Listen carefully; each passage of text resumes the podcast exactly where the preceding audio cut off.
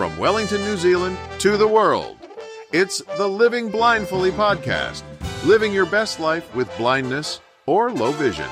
Here's your host, Jonathan Mosen. Hello, I'll talk Apple's new accessibility features and thoughts on their engagement with the blind community. I'll demonstrate Google's experimental Music LM, transcribing audio using Microsoft Word, catching up with Hable One, and how do we handle offers of help we don't want.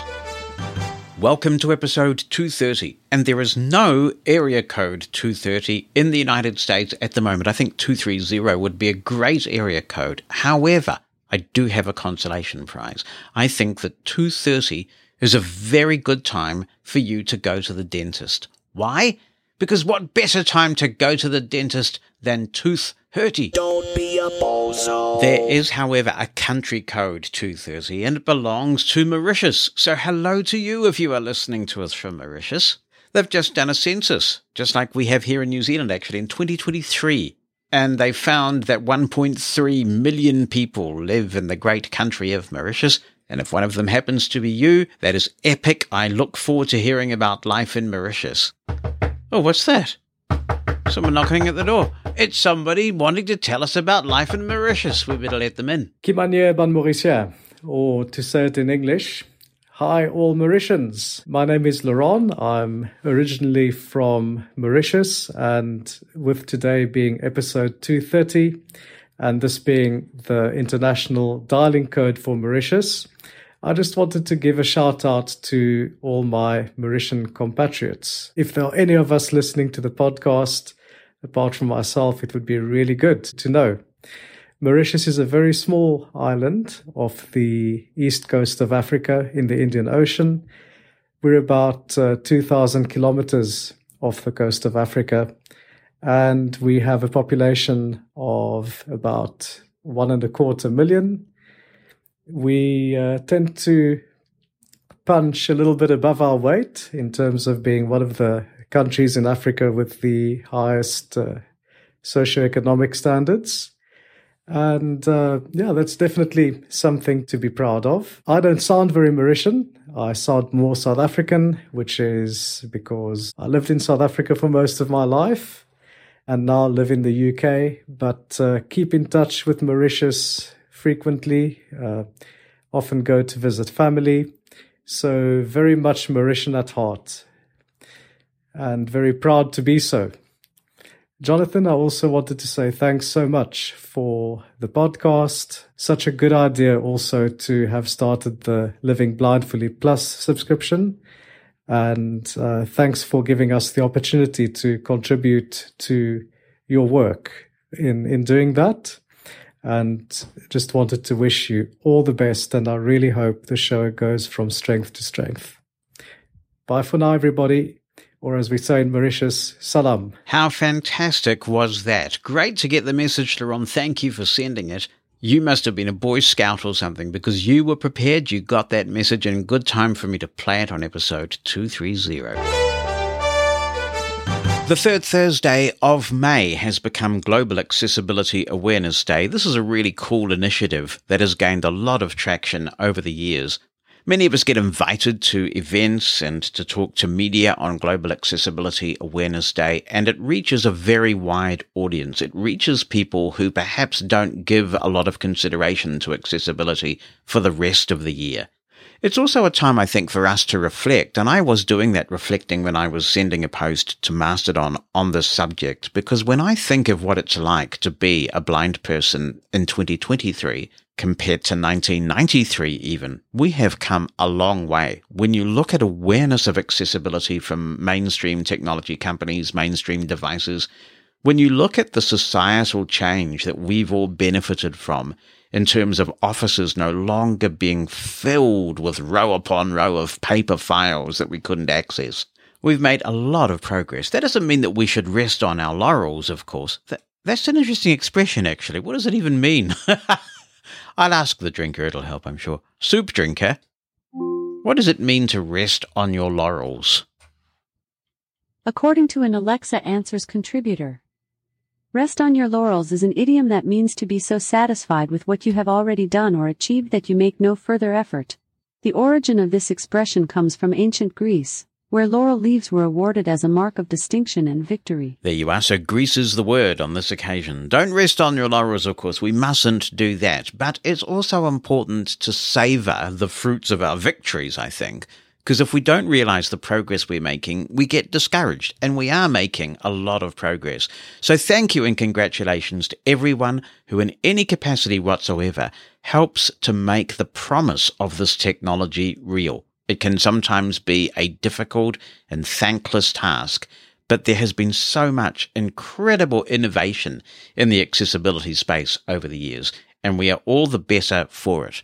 The work, of course, continues, which leads me to Apple's Global Accessibility Awareness Day announcement, which happened a little earlier than Global Accessibility Awareness Day this year. I guess Apple's media people decided that they would prefer not to get lost in the clamour of Global Accessibility Awareness Day releases that tend to come out now at this time of year, so they went a couple of days early. And we've come to expect this now. And I know there are two schools of thought about this. Some disability activists say, why can't we get some of that prestigious WWDC keynote time? Why is accessibility talk relegated to something else? But there's a counter argument too, which is that often disabled people are last all the time maybe we'll get a little bit of mention towards the end of something, or they'll do a keynote like Google I/O did, and then they will do a follow up accessibility presentation after the keynote. And of course, Apple does this too, to be fair. They do their big keynote, and then there'll be a range of accessibility presentations. In this instance, though, by going so early, before WWDC, the first announcements we get about the next version of iOS or macOS or WatchOS, although I don't think WatchOS really figured at all in the announcements this year, are accessibility related. It's refreshing to be first for a change. You will no doubt have heard a lot about these announcements, but let's just recap them and I might offer a little commentary on those accessibility announcements this year.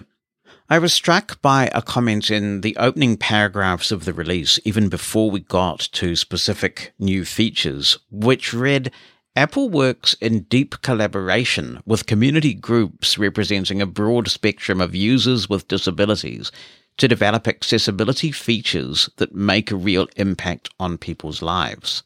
I wonder what's prompting them to say this, because there has been a feeling for a while that Apple's the kind of company that thinks it knows what's best for people.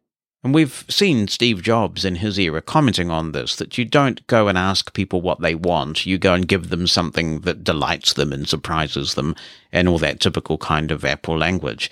And it sounds like there's a signal that Apple's trying to send that they understand the nothing about us without us culture of the disability sector. So with Apple releases, you do have to do a bit of decoding. And if this represents a bit of a cultural shift, then it's a very welcome shift, or should I say a reversion, because I remember when the iPhone 3GS was released with VoiceOver, Apple was, particularly in I believe 2010, very engaged with the disability community. They attended CSUN and had a significant presence there. I do remember them being on the NFB agenda and having presentations that you could attend in 2010, so I presume they were at ACB as well. I don't have any recollections of that. I remember the ACB convention in Phoenix that year, but I can't recall if Apple were there or not. And then it kind of dried up. That kind of engagement with our community largely halted. There are people that Apple talks to behind the scenes, and you know, you'll get tapped on the shoulder every so often. And it's different, though, from actually engaging with the community in open session. That doesn't seem to happen anymore. Now, I don't subscribe to this view, but if I don't mention it, I know that somebody's going to, so I may as well be upfront with this. Some people will say that one of the reasons for that disengagement was resolutions passed by NFB pertaining to the serious bugs in Apple products. I simply cannot believe that Apple would be that churlish. As purchasers, we absolutely have the right to say when a product is not of the same standard for blind people than it is for sighted people. That is a fundamental act of discrimination. Discrimination doesn't have to be deliberate, it just has to occur. And it is incumbent upon any consumer organization worth its creds to point those things out. And I just can't believe that Apple would be so vindictive as to withdraw for that reason. I am forever the optimist, but I'd like to hope that there will be some meaningful engagement with the wider blind community because that is the culture that we expect when you participate in this market. When Apple goes to certain geographical markets, they're very aware of the culture there. You would not, for example, market in China or engage with China the same way you would in the United States. And the disability community and its various important subsets are the same. Appropriate engagement is essential. And I think that's one of the things that frustrates so many people that people volunteer their time for Apple, one of the most wealthy companies on the planet, and yet so many blind people volunteer their time and write down meticulous, extensive bug reports, only to find that the bugs persist, their ability to do their job is affected, their productivity is impacted. We are not talking about trivial things here. We're talking about the ability to use these products as advertised, we're talking about bugs that were they present for sighted people would be headline news. I'm not talking about headline news in the tech press. I'm talking headline news in the general press because they would have such a debilitating impact on people's ability to use the product. And you know what would happen then? Their shares would tank. And when their shares start to tank, then you get some repercussions at management level. But because it's blind people, we will get this flurry of isn't Apple marvelous at this time of year, but the media will not follow up if the bugs persist. So this little comment really intrigued me when I read it. I note also though that when they went on to quote various people from the disability sector, there was no blindness organization quoted in the release at all. The signature feature that was announced for blind people is called Point and Speak, and it's important to note that Point and Speak relies on LiDAR. At present, the only iPhones in the range that have LiDAR are the iPhone Pro models, which can be too expensive for some. We've had this discussion on the podcast over the years. The new iPhones come out, people say, is the LiDAR worth it? And the general consensus has been, well, maybe not at the moment. You know, the door detection is cool. It's a nice proof of concept. The people detection is cool. We did have a really interesting comment from somebody who said that they used people detection during the height of the pandemic when social distancing was so important and they were trying to find a seat on a bus or a train or something like that. And people detection really does help with that. That's an amazingly cool use case. But unless the product differentiation strategy changes with the next iPhones that should be shipping in September or being well, then you will need a Pro iPhone to take advantage of this point and speak feature. Quoting from Apple's release, they say point and speak in magnifier makes it easier for users with vision disabilities to interact with physical objects that have several text labels. For example, while using a household appliance, such as a microwave, Point and Speak combines input from the camera app, the LiDAR scanner, and on device machine learning to announce the text on each button as users move their finger across the keypad.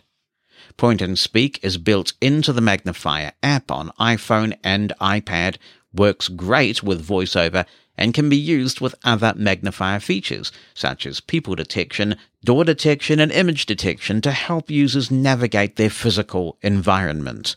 Now, obviously, this is a super cool sounding feature. The idea that you can walk up to any appliance and find out what the buttons do is hugely impactful. I mean, this solves a real world problem that many of us face regularly when we're dealing with appliances, perhaps that we haven't had the opportunity to label in our chosen way.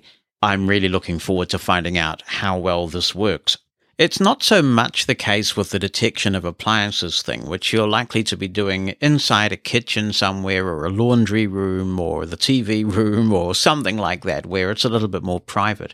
But with some of these other features, like people detection and door detection, I know some people do feel a bit self conscious and potentially unsafe holding their phone out in front of them to make the most of these features, especially if it's an expensive iPhone Pro device. So I do wonder whether some of these LiDAR features have been a glorious test transmission for the headset, which we are expecting Apple to announce at WWDC this year. If you had a headset on and you were getting information about people who were coming into your vicinity, if you could find an empty seat on a bus with that headset on, if you could find doors with that headset on, and to some lesser extent, just work out what buttons on appliances do with that headset on. That is pretty exciting. I will be most interested to see the degree of relevance that the headset has to blind users. I think we've long gone past the stage with Apple where we don't have to worry anymore about whether this new product is going to have voiceover or its equivalent on it. I trust Apple in this regard. I think there will be an accessibility suite of features on this new headset product. But if it's got the LiDAR and it's doing those things, then some of these features which we can kind of take or leave on the phone could become really useful on this new device. I do feel compelled to observe, though, that this is a little bit of Sherlocking going on in the disability space. If you're not familiar with Sherlocking, why don't I bring the drinker back and ask it? Soup drinker, what is Sherlocking? Sherlocking is the present participle of Sherlock. I have a few definitions for the verb Hmm. Sherlock. 1. A detective, from Sherlock Holmes, especially used ironically to address somebody who has stated the obvious. 2. To deduce, to figure out, to solve. 3. To search, to hunt, to seek. 4. To obsolete a unique feature in third-party software by introducing a similar or identical feature to the OS or a first-party program slash app. Yep, and it has a long history. It goes back to 2001 when a product called Watson shipped for the Mac, and then Apple essentially made it obsolete by putting it in its own operating system, doing it itself. And every year when WWDC rolls around, third party app developers sit there trembling, wondering if their app is going to be Sherlocked. For example, there's going to be, by all accounts, a new journaling app in the next version of iOS. And the day one journal people are saying, oh, we've been Sherlocked. It looks that way, that day one journal may have a lot of its features not only copied, but bettered with the journaling app that Apple is producing because they can do certain things that other mere mortal developers cannot. So anyway, this VizLens program is seeking to do the same thing and help you to use your appliances. So we'll see how this all goes with the magnifier versus VizLens. If you have low vision, you'll be delighted to know that text size is going to be easier to adjust on Mac apps. That'll be very welcome. Another good feature for iOS users is that the Siri voices that VoiceOver uses will be the real deal, the high quality Siri voices. And we talked about this on the podcast as well, that you can use the Siri voices for your VoiceOver voice, but they're not the really super expressive, high quality ones. I suspect the reason for that may have been latency, but perhaps with a combination of the voices becoming more efficient and computers becoming faster, that's deemed no longer necessary. So that's going to be a great addition for those people who like using text to speech engines that sound more natural. If you are a hearing aid wearer, and a number of blind people are, then you'll be pleased to know that made for iPhone hearing aids will pair directly with Mac. This is a great addition. Let's hope that handoff between your iPhone and your Mac is going to be seamless, that that works really well. Because what I found with iPad, and it was actually the reason why I sold my iPad and don't have one anymore, is that for my hearing aids at least, handoff between my iPhone and my iPad just wasn't happening. Whichever device claimed it first was the one that kept it, even though I had everything set up correctly. And that is another bug that has been around for years which, at least in my experience, has not been addressed despite repeated reports about it for many, many years. So if you are a made for iPhone hearing aid wearer and you're looking forward to this feature, I would implore you to install the beta of macOS when that comes out and make sure that the handoff is working properly. And if it's not, let Apple know about it in good time to hopefully address it. Because wouldn't it be nice if a byproduct of all of the work on this is that they solve it for iPad as well? No mention of made for iPhone hearing aids on Apple Watch, though, and that is disappointing. I would love to see that come to Apple Watch with the caveat that the handoff issues are sorted there. Some people have said, ooh, a little bit slim pickings in terms of new accessibility features for blind people this year. You know what? I'm pretty relaxed about that if they're spending a lot of time on bug fixes. Apple's engineers are such smart people, aren't they? I mean, they're clearly thinking about the problems that disabled people face and then thinking about how do we actually make an impactful difference. All of the accessibility features, and I'll talk about some of the non blindness related ones briefly in a minute, improve lives. And it must be so cool to witness the brainstorming that goes on to building them, designing them. Where I believe that Apple as a company is letting the side down is quality control and bug fixes. It is so common in the disability sector for there to be so much promise only to have promise not met because of bugs and unreliability. Apple is not unique in this regard, but they have, for many years, I think, under resourced bug fixing, quality control. Perhaps it's a process problem. I believe there is to some degree, at least, a process problem in terms of getting the word to the people who are capable of fixing the issues. So I'd be delighted if, for example, some of the Braille issues were resolved, if Braille screen input became reliable again, because now it's popping up these weird bubbles. I don't know what the bubbles are doing, and you regularly find that you have to turn contracted Braille off and back on again to make it work in Braille screen input. You have people who are reporting their speech just disappears. I mean, that is a fundamental bug. There are lots of people reporting this. They can be using their phone and speech just stops talking. Sometimes it comes back within a few seconds. Sometimes it does not, and you have to reset your device. There's the one that we've talked about extensively here on this podcast about made for iPhone hearing aid users having very quiet voiceover on a call. And there used to be a workaround for this. You used to go to the rotor where you could change audio destination. That rotor option has disappeared.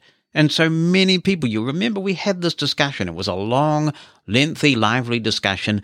And together we did quite a bit of troubleshooting on this and narrowed down the issue because at first I didn't realize that it was made for iPhone specific until we got a lot of people saying when it wasn't a problem for them and when it was. And hearing aids were the common denominator. I sent in some data. Apple actually gave me a lot of hope because they worked with me on this one and got me to produce some data for them so they could see what was happening. That was really encouraging, but the bug has not been addressed. And many of us who in good faith take time to report these things feel disillusioned. You get people who've not been through this experience who say, Oh, we just have to keep reporting things to Apple. Many of us have bent over backwards spending time reporting these things to Apple. It's the resolution that's the issue. It's not the lack of data about these bugs that Apple has at their end. If those things are addressed in significant number in the next version of iOS, well, I will be happy if we don't get anything significantly new. But also keep in mind that the big feature that got everybody so excited with the current version of iOS was eloquence, and eloquence was not mentioned in the Global Accessibility Awareness Day press release last year. So we're not getting the sum total of new things that VoiceOver can do, or at least we may not be getting that. We may find some new surprises when people get to install the Developer Beta 1 right after WWDC on the 5th of June, which we will have a special episode with our panel to cover. It'll be available immediately on Living Blindfully Plus and three days later to the general public. So if you'd like to subscribe to Living Blindfully Plus, you will get that right after WWDC. Let's have a look at some of the other features that were announced by Apple with respect to accessibility. One benefits people with cognitive impairments and it's called assistive access. This can simplify the user interface considerably and that's what some people require. Not only will this benefit those who are born with cognitive impairments, but also it can help older people experiencing dementia. Many of us get to a stage in our lives where we see people we care about deeply who might have been able to use an iPhone once, but are experiencing dementia and over time it becomes increasingly difficult to use an iPhone to contact family and friends. If you can simplify the user interface there, that is a very significant contribution that Apple is making to help people who are vulnerable, who are going through a terrible experience to maintain contact with their loved ones.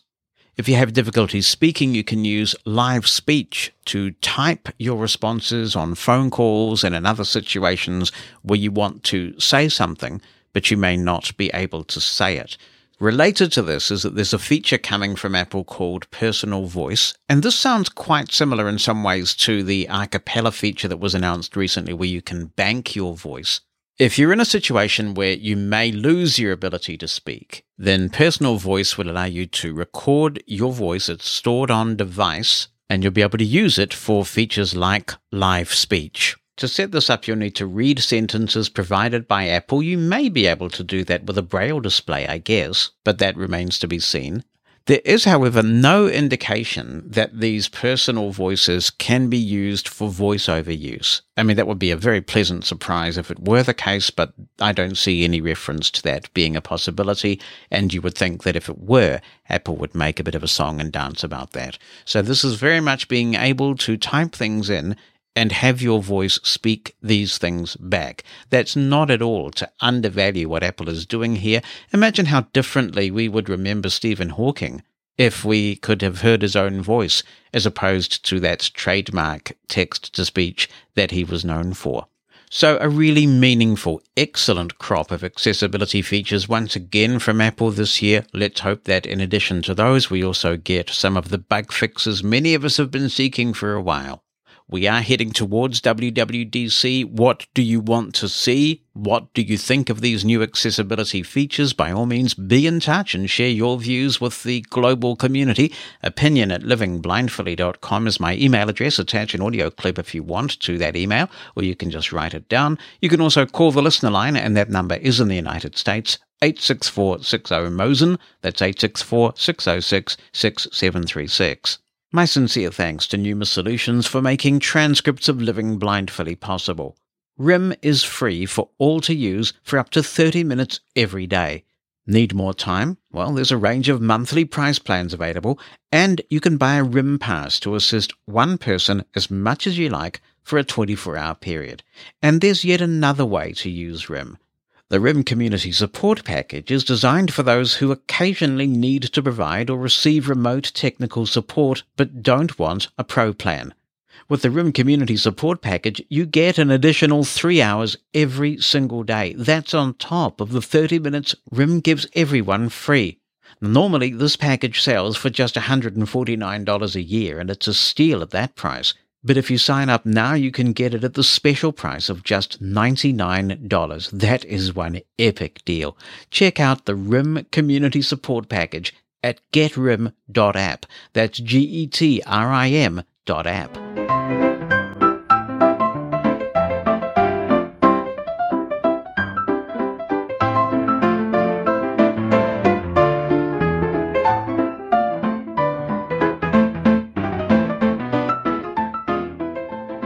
AI is everywhere. We've all heard about ChatGPT and Google Bard. We've heard on this show about ElevenLabs and the way that artificial intelligence can emulate voices, sometimes with stunning accuracy. And what you just heard was artificial intelligence generated music. I kid you not. It's coming from Google's AI Test Kitchen, and it's a product called Music LM.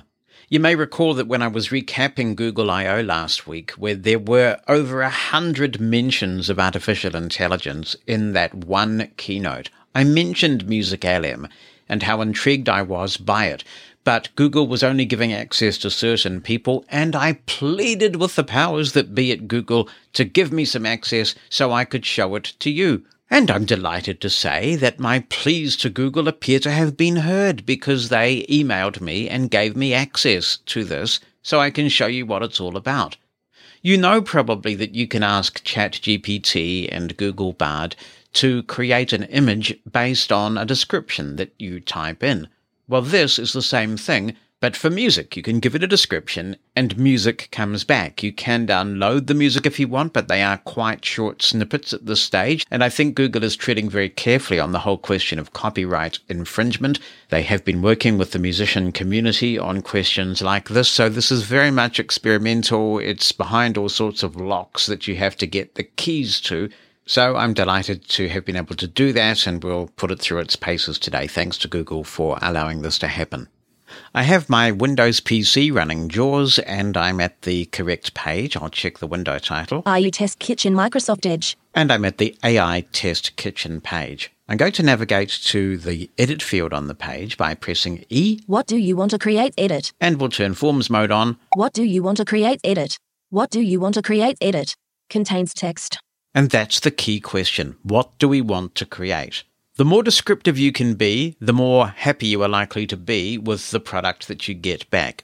For example, to generate the music at the beginning of the segment that you've already heard, I told it that I wanted up tempo piano ragtime music, and I think it accurately reflected what it was that I was after.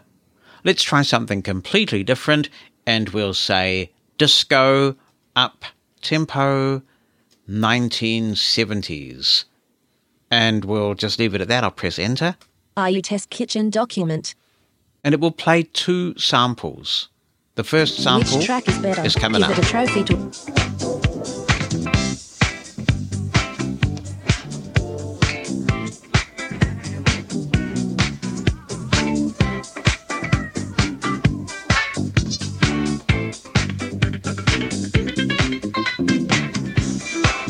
Here's the second Play audio. sample. Track zero one.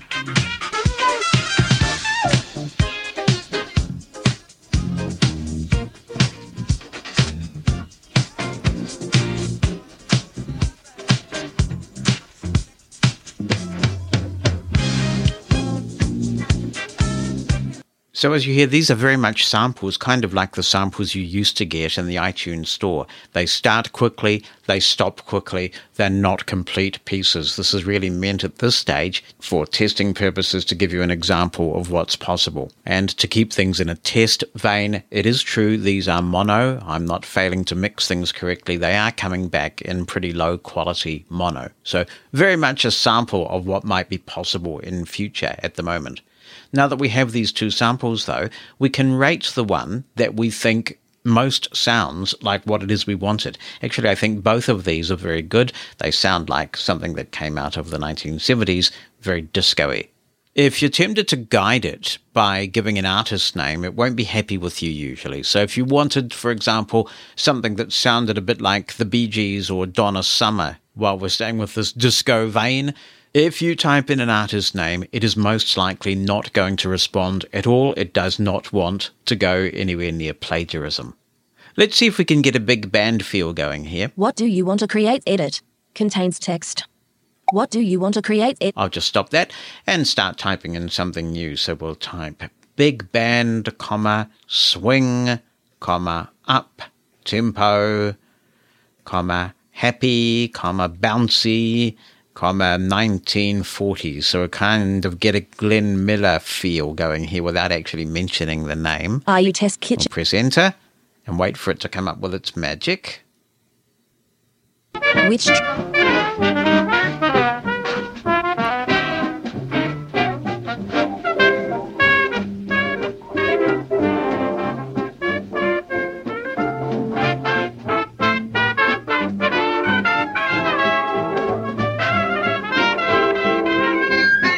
Here's the second sample. Track zero.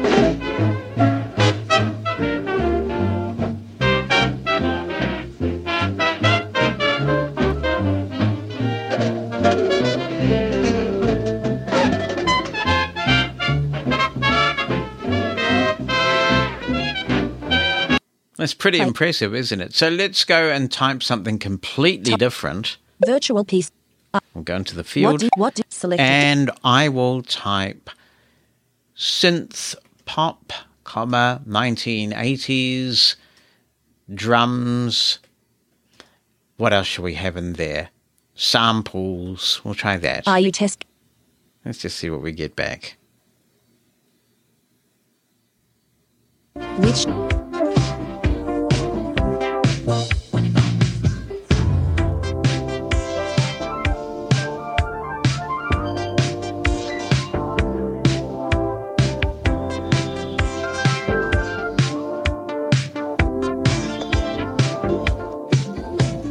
And the play second audio? sample, very similar to the first.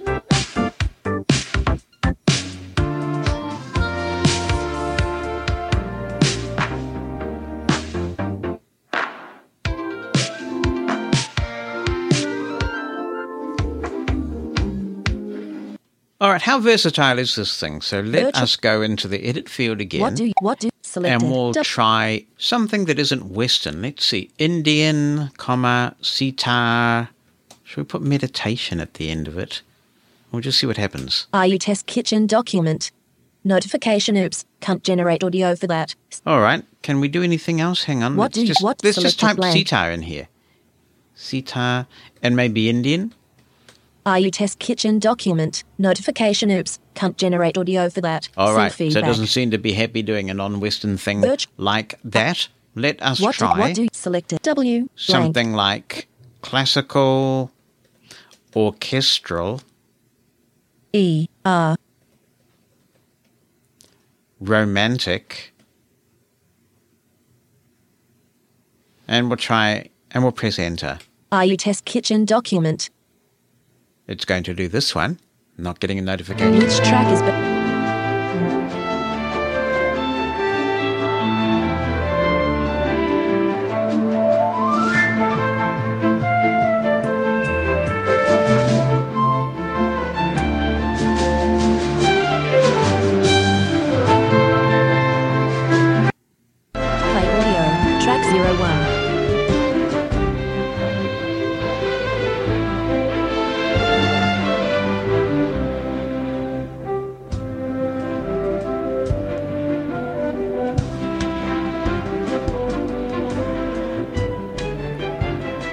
It's a fun thing to play with, isn't it? Let's go back in here and we will try Virtu- something completely different What do what do selected blank? and do techno, dance, club, up, beat, and see what we get. Are you test kitchen document? Play audio. Track zero Going one. to do this one. Which track is?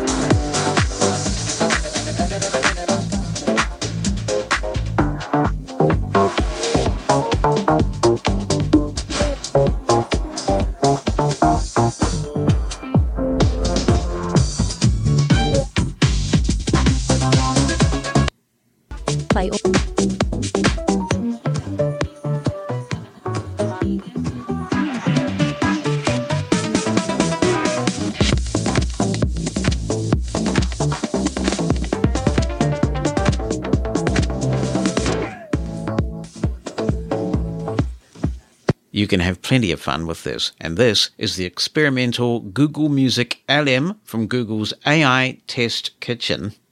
I guess this could be quite useful for generating little bits of background music that are royalty free for videos and even podcasts.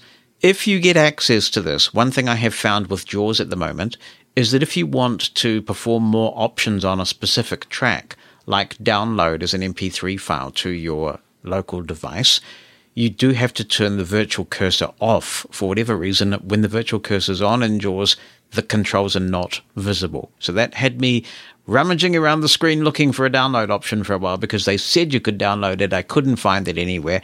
I found that when turning the virtual cursor off, all was revealed. And so that is the Google Music LM. I will leave the service itself to give us a big finish.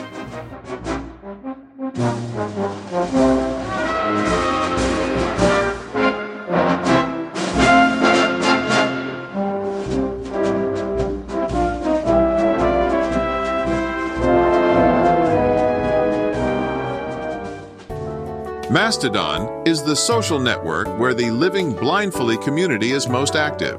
Join us there for conversation about the most recent episode and items of news to help you live your best life with blindness or low vision.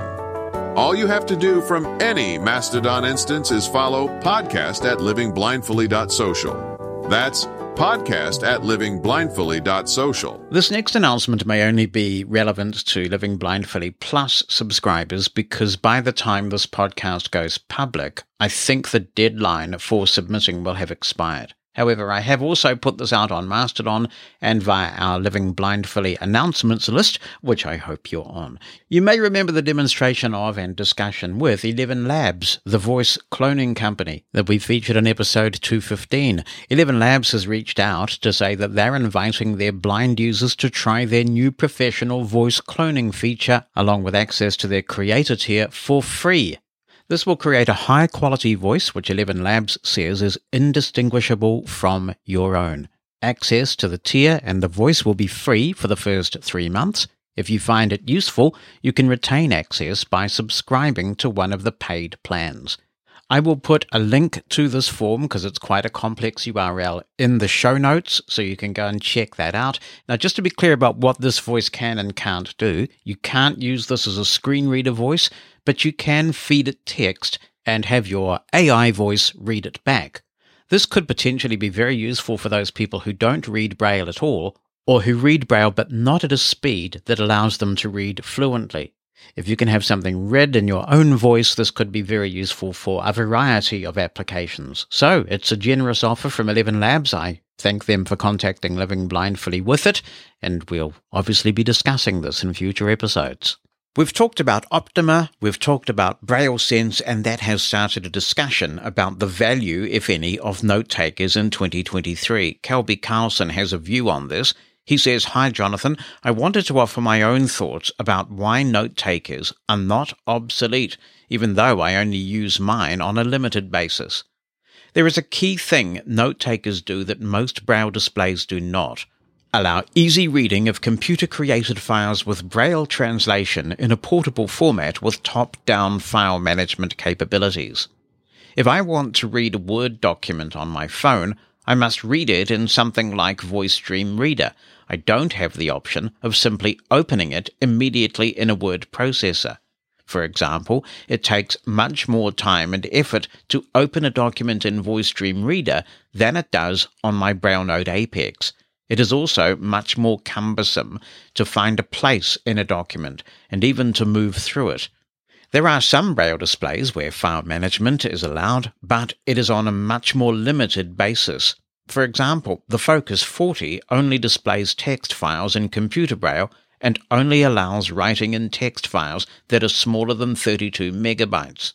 The portability of a note taker combined with file management capabilities is why I believe they are still necessary for some people. You can't take a computer everywhere, and using a braille display with a phone comes with its own limitations. That being said, most of the new note takers that run on Android don't seem to have the advantages of old note takers. Nor do they offer much that simply connecting a braille display to a phone would also not offer. Thanks so much for sharing your perspective there, Kelby. And people need to use the devices that work for them. Not at all to argue with your point, but just to fill the picture in a little bit.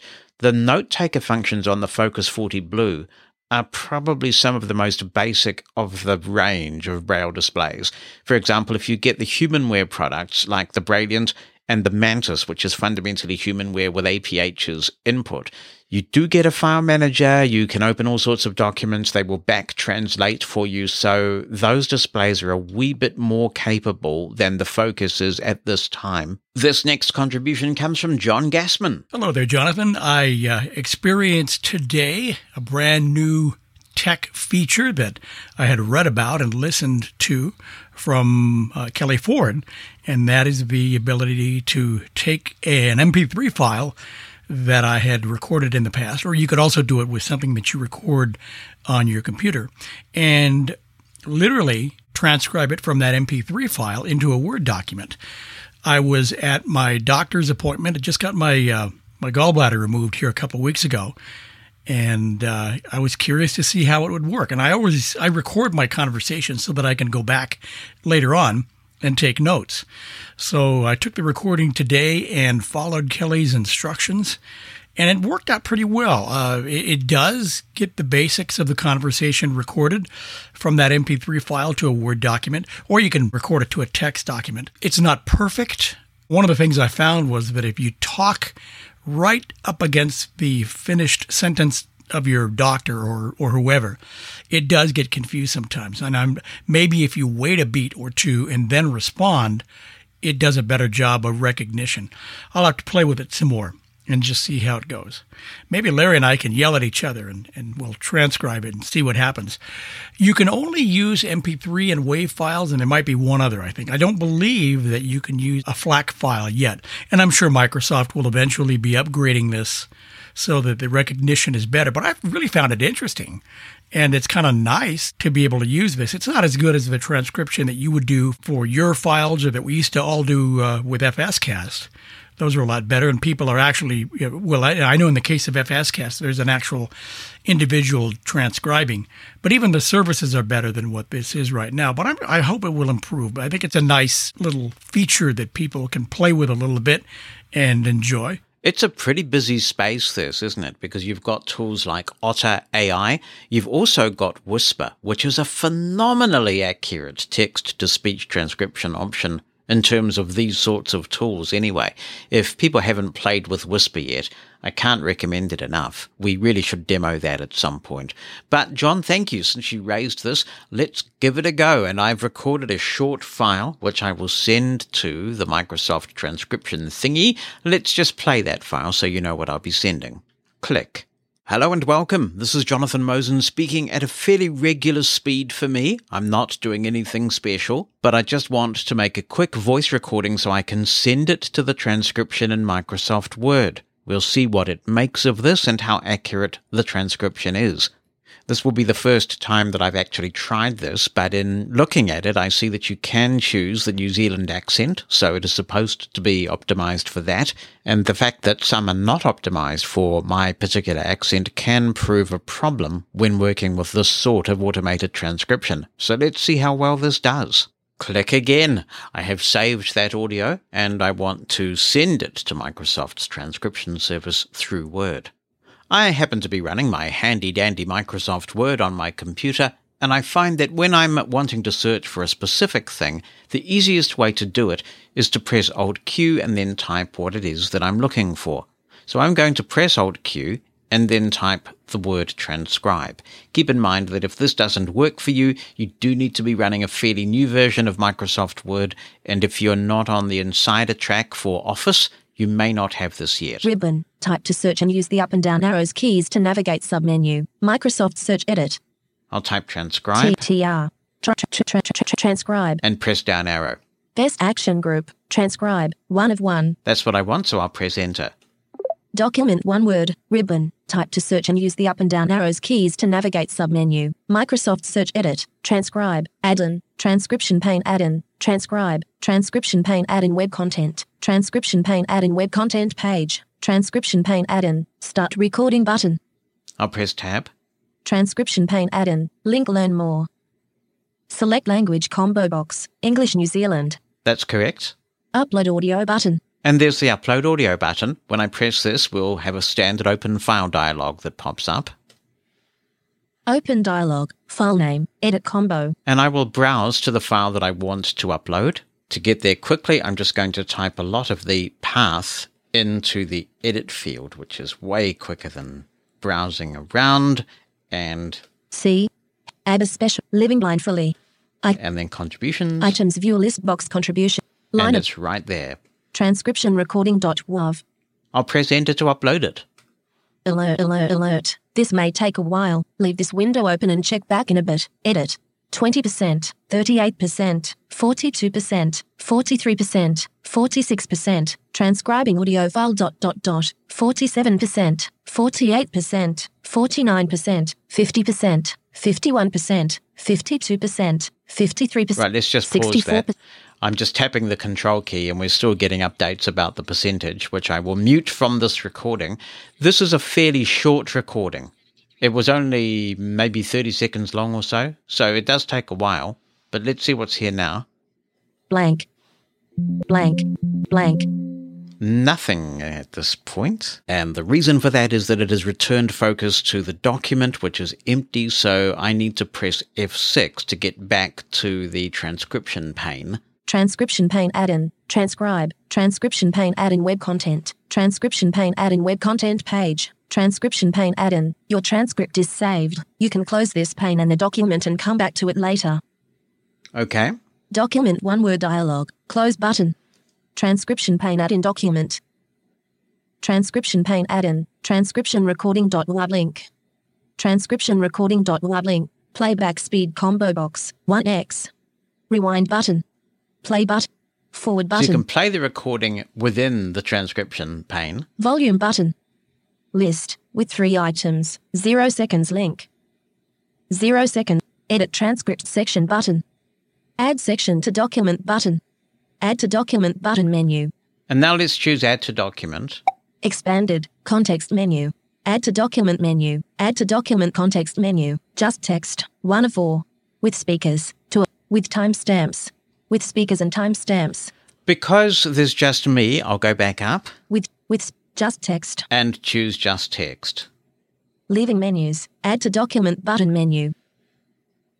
New transcription button. Transcription pane add in web content. I'm going to close this. Upper ribbon. Blank. All right, top. let's go to the top. Audio file. Link transcription recording. WAV. Heading level 1 transcript. Hello and welcome. This is Jonathan Mosen speaking at a fairly regular speed for me. I'm not doing anything special, but I just want to make a quick voice recording so I can send it to the transcription in Microsoft Word. We'll see what it makes of this and how accurate the transcription is. This will be the first time that I've actually tried this, but in looking at it, I see that you can choose the New Zealand accent, so it is supposed to be optimized for that. And the fact that some are not optimized for my particular accent can prove a problem when working with this sort of automated transcription. So let's see how well this does. In reviewing this with the Braille display, the whole thing is hyperlinked, which means that if you choose that hyperlink, you will go to a OneDrive page where what you uploaded is available for playback. It is very, very accurate. That's quite impressive. There were one or two extraneous punctuation marks that shouldn't have been there. I noticed that reading on the Braille display, Microsoft Word is not capitalized, but it's not bad at all. It's not going to replace Hannah, the wonderful transcriber, who knows all our terminology and our lingo and copes with all the different accents from people all around the world. But for certain tasks, it can be very handy, particularly given that it does recognize multiple speakers and it can separate those out. And then you can do a global search and replace. So I've not tried this yet, but if it's saying speaker one and speaker two, then you can give those speakers names just by doing a global search and replace. So a very nice new feature. I guess we'd call this AI as well. Oh my word, it's everywhere. Living Blindfully is the podcast with big dreams and no marketing budget. Oh, dear, dear, dear. This is where you come in. If living blindfully is something you value, we really would appreciate you taking a few minutes to write a positive review of the podcast. Positive testimonials help spread the word and encourage new listeners to give us a try. If you have a moment to give us a five star review, we really would appreciate that. Thank you for supporting Living Blindfully. A timely subject given how close we are to Apple's Worldwide Developers Conference, Lachlan Thomas writes Hi, Jonathan. For some years now, I've been thinking that it's well past time Apple opened the iOS app platform up. By this I mean that I think it's time Apple allows software developers to distribute and sell their apps wherever they want, not just on the App Store. I understand that Apple have put in place a lot of limitations of what app developers can do with the software they've developed. I understand many of these restrictions are for the good of the user. You don't want someone to run a software program that's going to corrupt system data, expose sensitive information to malicious parties over the internet, or interact with hardware or other software that could be detrimental to the operation of an iPhone or iPad. But in my opinion, some of the limitations just go a bit too far. For example, you can now buy audiobooks from Spotify, but you can't buy them within the iPhone app. You must use the website to buy them. I sometimes use Audible, and I'm not subscribed to Audible's subscription program. I understand that if you are subscribed to Audible, you can buy books within the iPhone app, but I can't do that. Please correct me if I'm wrong about any of this. I don't know about all the limitations Apple has put in place for app developers, but if I understand it correctly, one of the reasons we had this unfortunate disagreement between Apple and FlickType several years ago is because of how Apple limits what developers can do when they're writing their apps. Don't get me wrong, I think the App Store is a great place to get apps on the iPhone and iPad. But why shouldn't Apple allow software developers to sell and distribute software from their own websites or other online resources? I particularly think of iPad users who may choose to replace a laptop computer with an iPad. They should be able to get what software they want from wherever they want. Imagine if Apple made it so Mac users could only download apps from the App Store and nowhere else. People would be furious. In the early days of iOS, I can understand the restrictions Apple put in place, but the iPhone and iPad are mature products now. They've been on the market for quite a long time and are very ingrained into daily life for people around the world. Imagine how much better the iPhone would be if some of these restrictions were lifted. Windows has never had such restrictions in place, and as long as you download software from a reputable source, you'll be okay. If Apple want to combat threats such as malware, maliciously written software, and viruses, all they need to do is implement good protection and security technologies just as Microsoft has done. Thanks for writing in, Lachlan. I think we may see a little bit of progress at WWDC on this point in some markets. Whether Apple's going to draw any attention to it remains to be seen, but there's increasing regulatory pressure, particularly in Europe, on this point. And word is that Apple may quietly allow what's called sideloading in certain markets. Sideloading is a possibility on Android and has been all along.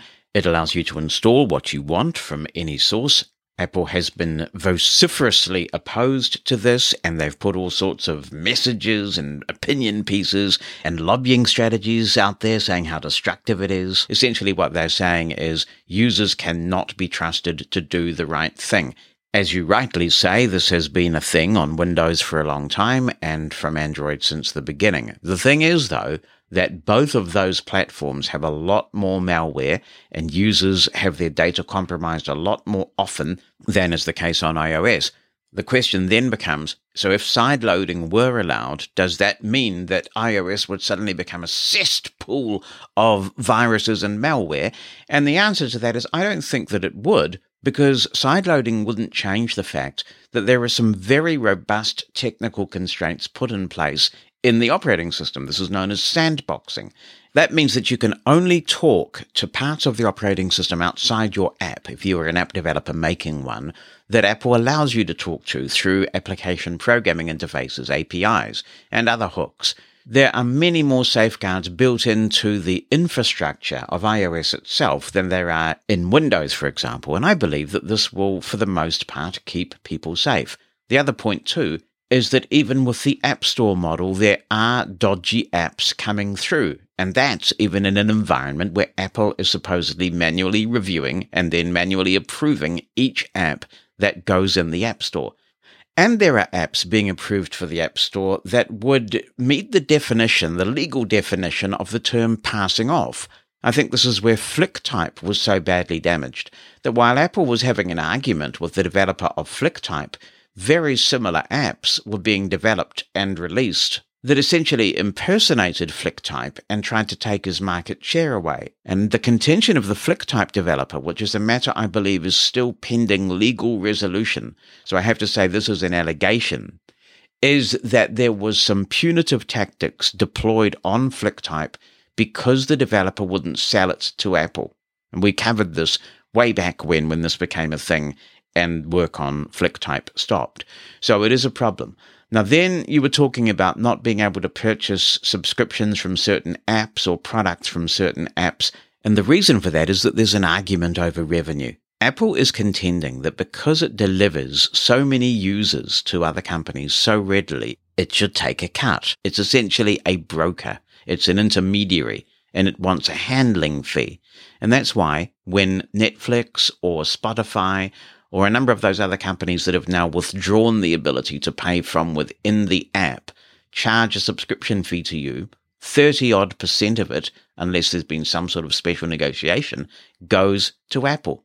Just simply for being a processor of the subscription and running the store that got you the app in the first place. It's money for jam. Apple's raking it in, and some of the companies have pushed back and said, hell no, we're not giving you this money for jam, Apple. And some are taking legal action. And that's why I think you will see some movement in this area. This is also a reason why at the moment I don't offer Living Blindfully Plus through Apple Podcasts because for every subscription that someone paid to keep this podcast going, Apple would take 30%.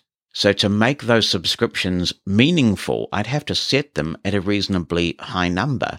And I'm very grateful for people who subscribe, and I like to set up something that makes sure that the money is actually making the difference people want it to make to keeping this podcast going and helping with the costs of production, all those things that we've talked about. So I far prefer to work with a provider that is honestly trying to give me the revenue and not take nearly a third of it for doing nothing at all. It's, it's an extraordinary situation. So I think we'll see some change. Whether we will see it in all markets, I guess, remains to be seen. On the other hand, though, I do remember getting my first iPhone and I was going from the Nokia Symbian platform. And I remember the days where you'd hear about an app and you'd have to search for it on the web and there would be no single place that was at least accessible. Maybe one or two companies tried in the latter part to create an app store like experience, but largely you would go to the website created by the app developer and then you would download and install the app. And it was a really tedious, cumbersome process. Does anybody remember Nokia PC Suite and all of the hoops that we used to have to go through to install apps?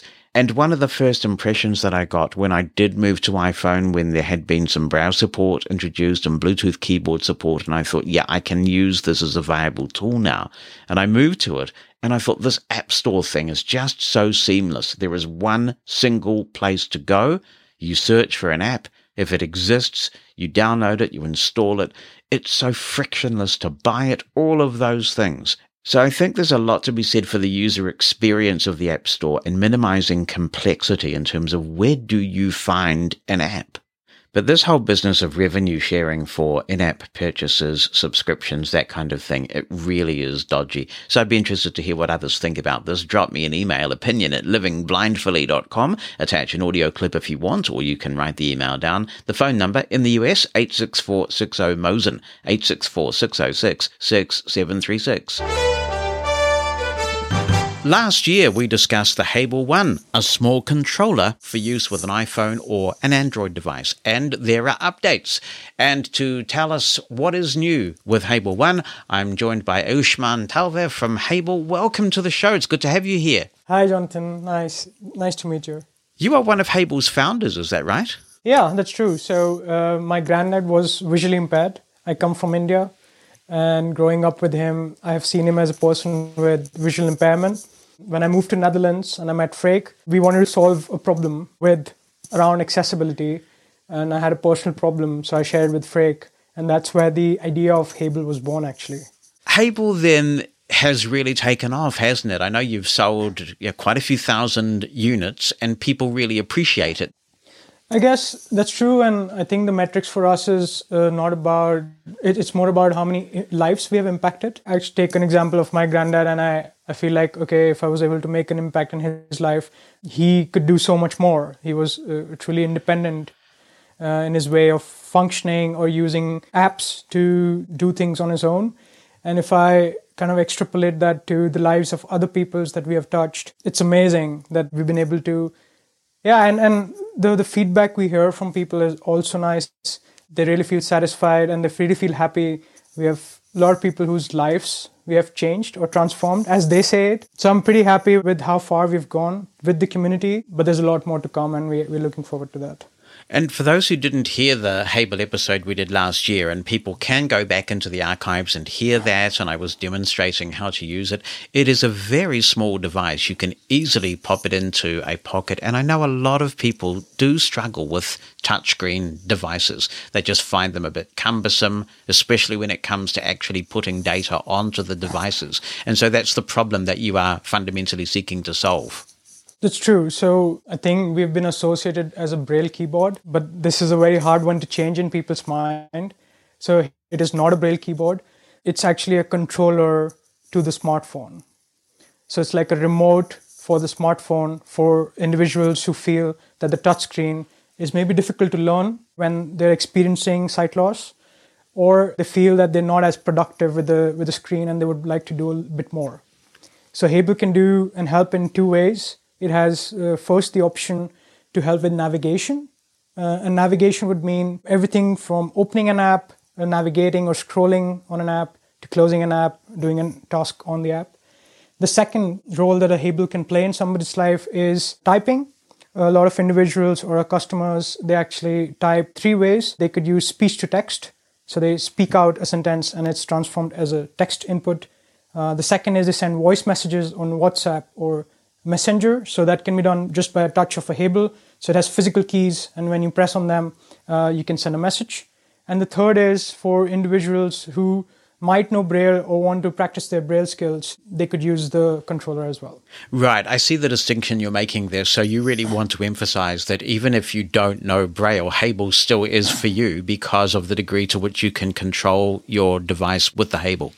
That's true. And I think the example for me is again my granddad. Um, he turned visually impaired later on in his life. So he was 45 to 50 and he had to take early retirement. And then learning Braille was not an option for him or was not an easy task to do. And for those reasons, I feel we've met so many other individuals as well that they actually don't associate themselves with Braille, and that's completely fine. And we see Hable actually making an impact to those people's life first as well.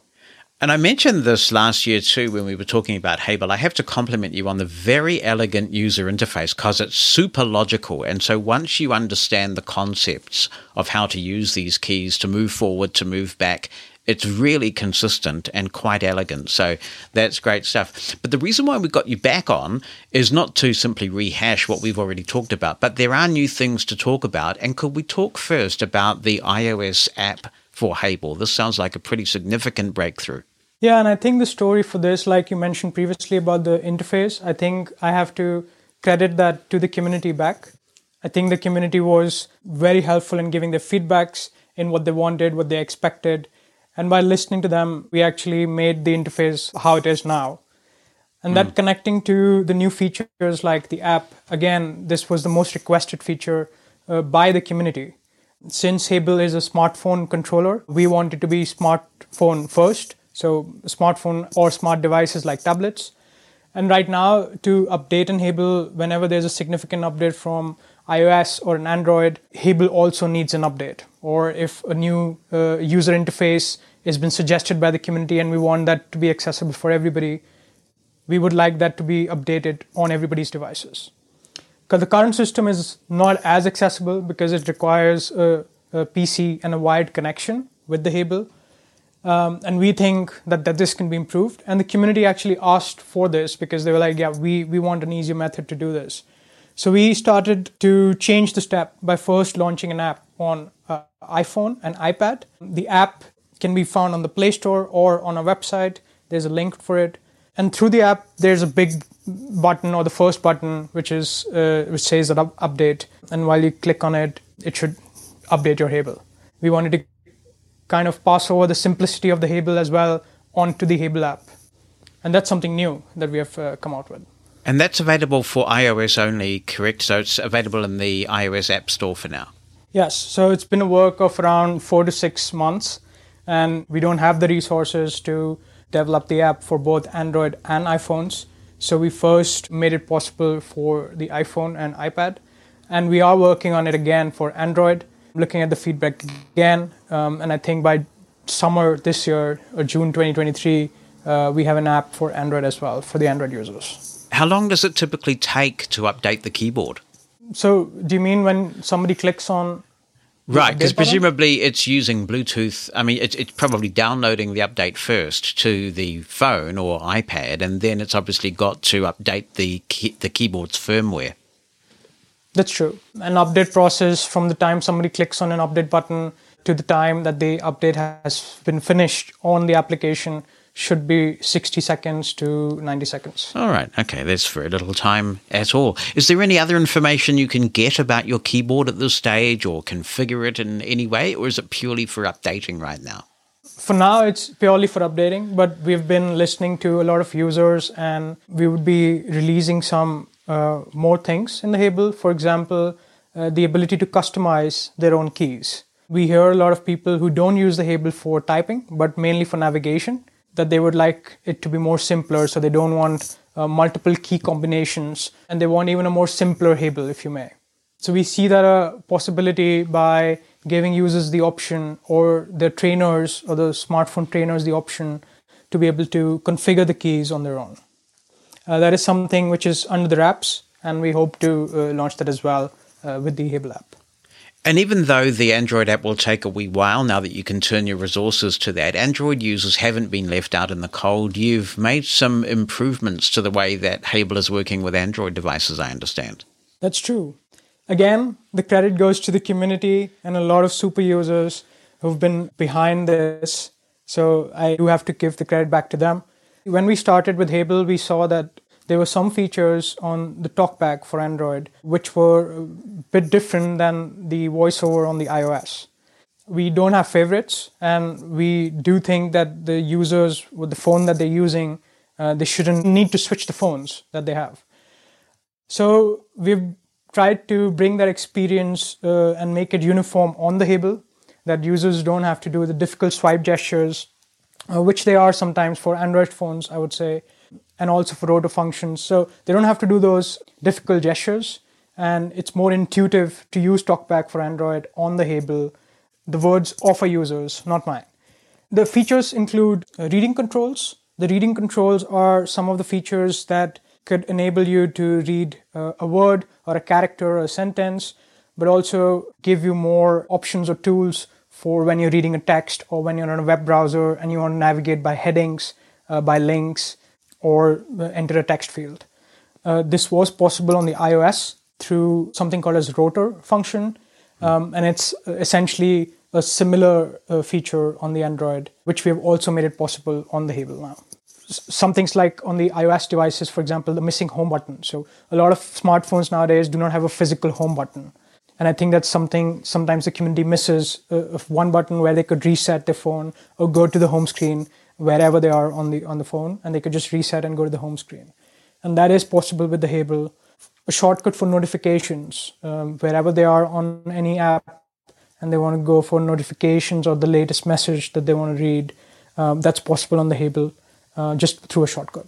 So those are some of the functions which makes it more usable than the TalkBack or the VoiceOver.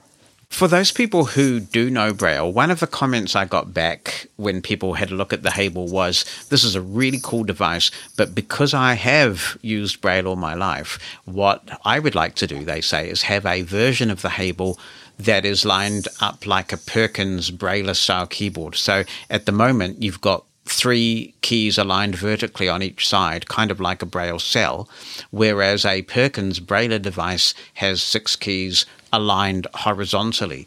Have you considered alternative iterations of the hardware? I appreciate that manufacturing costs are expensive and the market may not be there for that, but I wondered if that's something you had looked at. I think to understand that, we really have to look at why the Hable exists so uh, we do understand that there are a lot of controllers or keyboards like Perkins style. And for us, we wanted it to be a more mobile device, a device that they easily fits into a pocket or a purse for a person, something that they can carry easily. Um, which also meant that it can be used with the smartphone. And we are looking at more options, and the future of Hable is actually to integrate the Hable and the phone together. Uh, we don't want it to be two different devices, but we essentially want to see a controller for the phone so they, they can really use the phone uh, using some physical keys, adding more accessibility options to the phone. So, going into the future, we don't see ourselves aligning towards Perkins, but adding more support to the new design that we have, more innovative de- design that we have, um, and seeing the future uh, go in that direction. Good to know. And how can people find out more information about Hable One? You've got a, a pretty good network, I think, around the world of distributors now. That's true. So when we started Hable, we start we developed the product with the community, and then we started shipping them out. And we soon realized that our goals are not only to ship you the Hable, but really to help you in learning the smartphone or help you in the journey of discovering a smartphone with Cyclos and that's where Hable is right now. So we have a lot of tutorials coming up on our website where there are tips and tricks.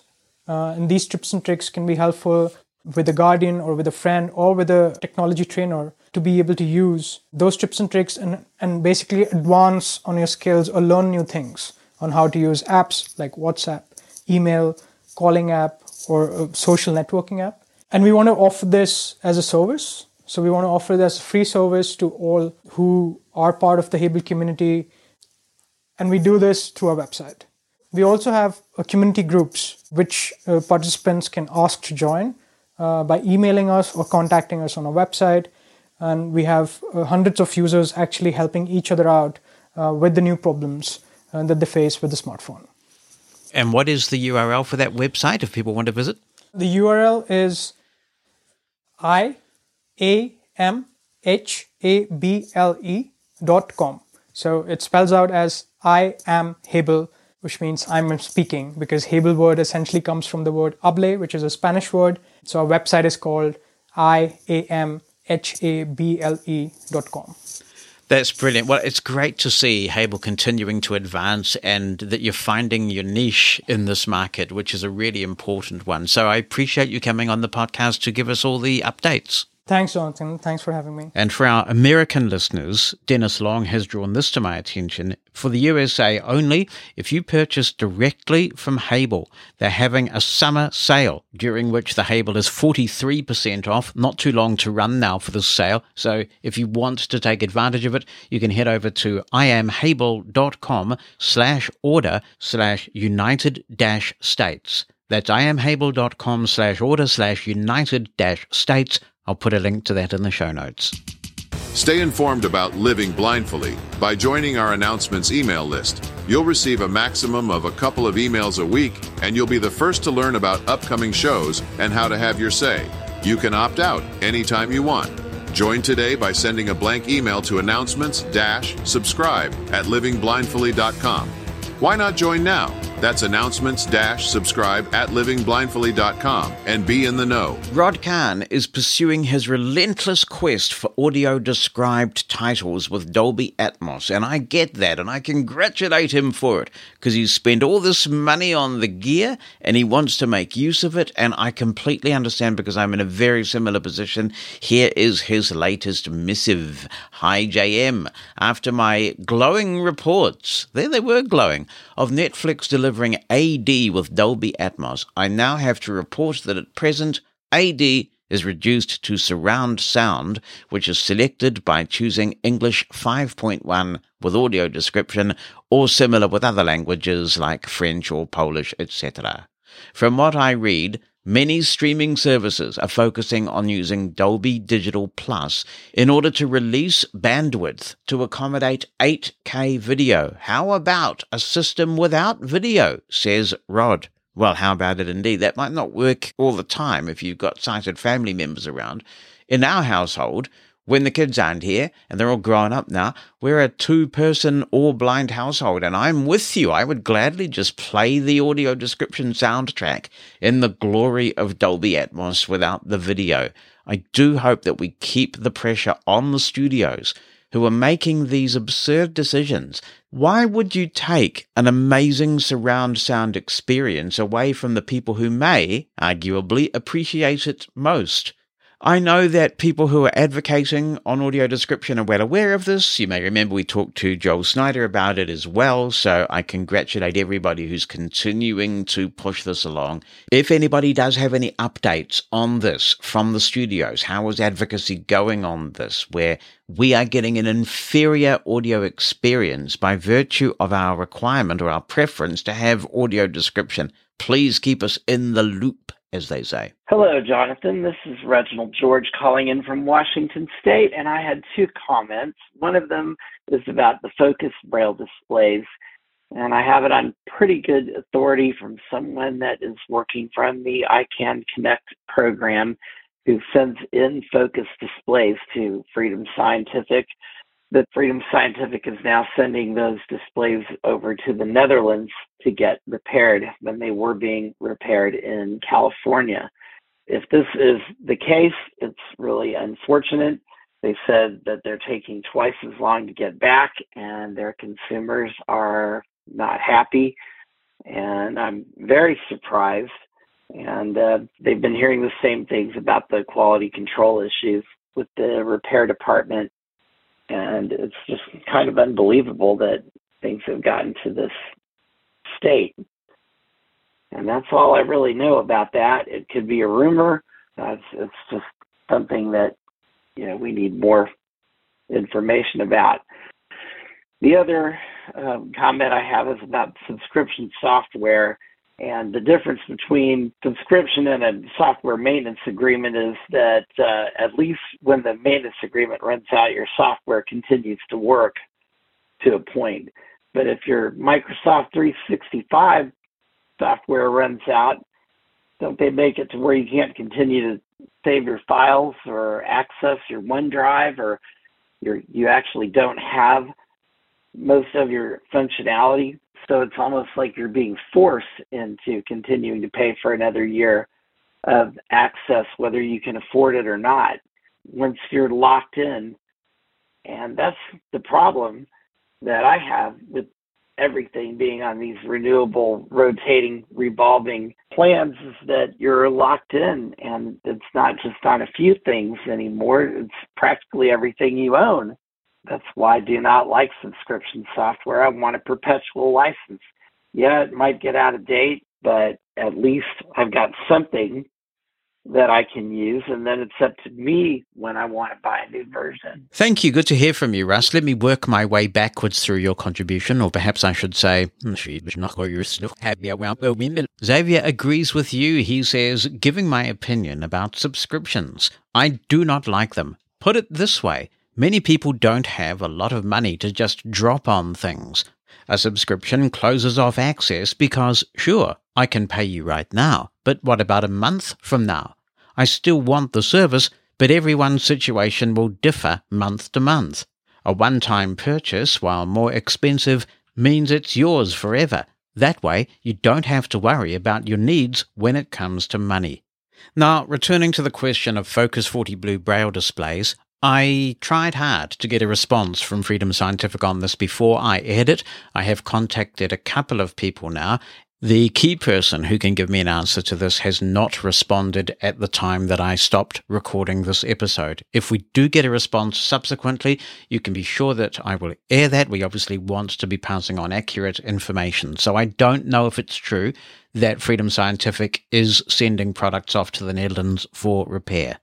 And obviously, the ongoing first hand experiences we're hearing of people having problems with the Focus 40 Blue fifth generation display on multiple occasions is really concerning. Hey everyone, this is Christopher Wright. I usually don't contribute like this to the podcast because of my stutter and because I find it's quicker to just type and I have more time to think about the things I'm trying to say. But uh, this is an exception because this is going to be a quick demo of importing the plus version of this podcast into the SensePlayer. Yes, I got my SensePlayer. I know I said I was going to wait. Well, that didn't happen. And, uh, well, you know, boys and their toys, right? So there are a couple ways that you can do this. If you export your podcast feeds from an app, you can import that OPML file into the player directly, or you can make a file and paste links into it, and you can copy that file. I'm going to show you how to do this method as opposed to using an OPML. Also, do be aware from my testing, if you do import OPMLs, it will import standard RSS feeds. So the player will let you see those, but if you try to download things, it won't let you download because obviously it's not a podcast feed. So I'm going to start this by assuming that you already have the link for the podcast copied to your clipboard. This is the private link that you get after you set up your plus plan. Now, I actually don't have it on my clipboard right now, so I will pause the recording and resume when I have it. Okay, I have the podcast link copied to my clipboard, and let's begin. I'm going to go to the start menu Start window. and go to Notepad. Notepad. Untitled notepad. And basically, you're going to paste this link into Notepad. It's a very long link. And if you want to add multiple podcasts this way, you put their links on individual lines. So now that that's done, I can save the file. I'll hit Control S Save as dialog. File name. and it asks me for the file name. The file name that this uses is podcast.url. So we'll do P O D C A S T dot URL. Save as type. Combo box text documents. And it's important here to change the type to all files. Expanded. Save as type. List. All files. Star dot star. Encoding. Save button Alt plus S. And I can save it. I think the default save location is my documents. Podcast notepad. Once you have this file, you can copy it to the player. As of right now, using the latest version of the firmware, it doesn't seem to want to copy the file directly if you connect the player to your computer. So the best way to do this is using a flash drive or an SD card. To speed this up, I have the file on a flash drive that's already plugged into the player. File Manager. Let's go into the file manager. File Manager. USB 22. I'm going to go into the flash drive here System volume information 1 2. and I'll down arrow. Podcast URL unknown file type 2 2. All right, here's the file with the link inside it. I'll hit the menu key Menu opened. Copy. and we'll choose copy Copying. Podcast URL unknown file type 2 2. and I'll left arrow USB 2 2. and go up to the flash disk and then navigate to the podcasts folder. Flash disk. Daisy 1 6. Date. Document. Music 4. Podcast 5 6. And I'll go to the right to go in here Podcast to the V2DB unknown file type 1 2. and let's open the menu Menu opened. Paste. and paste this in here. 100. 1 objects copied. Now the last URL unknown file type 1 3. the last step, let's go back to the home screen, File Manager. is to go into the podcast player. Me, Days, Document, FM, Web Radio, Podcasts. Podcasts. Creating feed list. Feed list creation complete. Feed, feed, living blindfully 1 2. And there we go. It has imported the feed. If I hit the play key, Feed, living blind. Episode, a tutorial on Mona for Mastodon, the most powerful, accessible way to do Mastodon on your iPhone, iPad, and Mac. Not downloaded 1 228.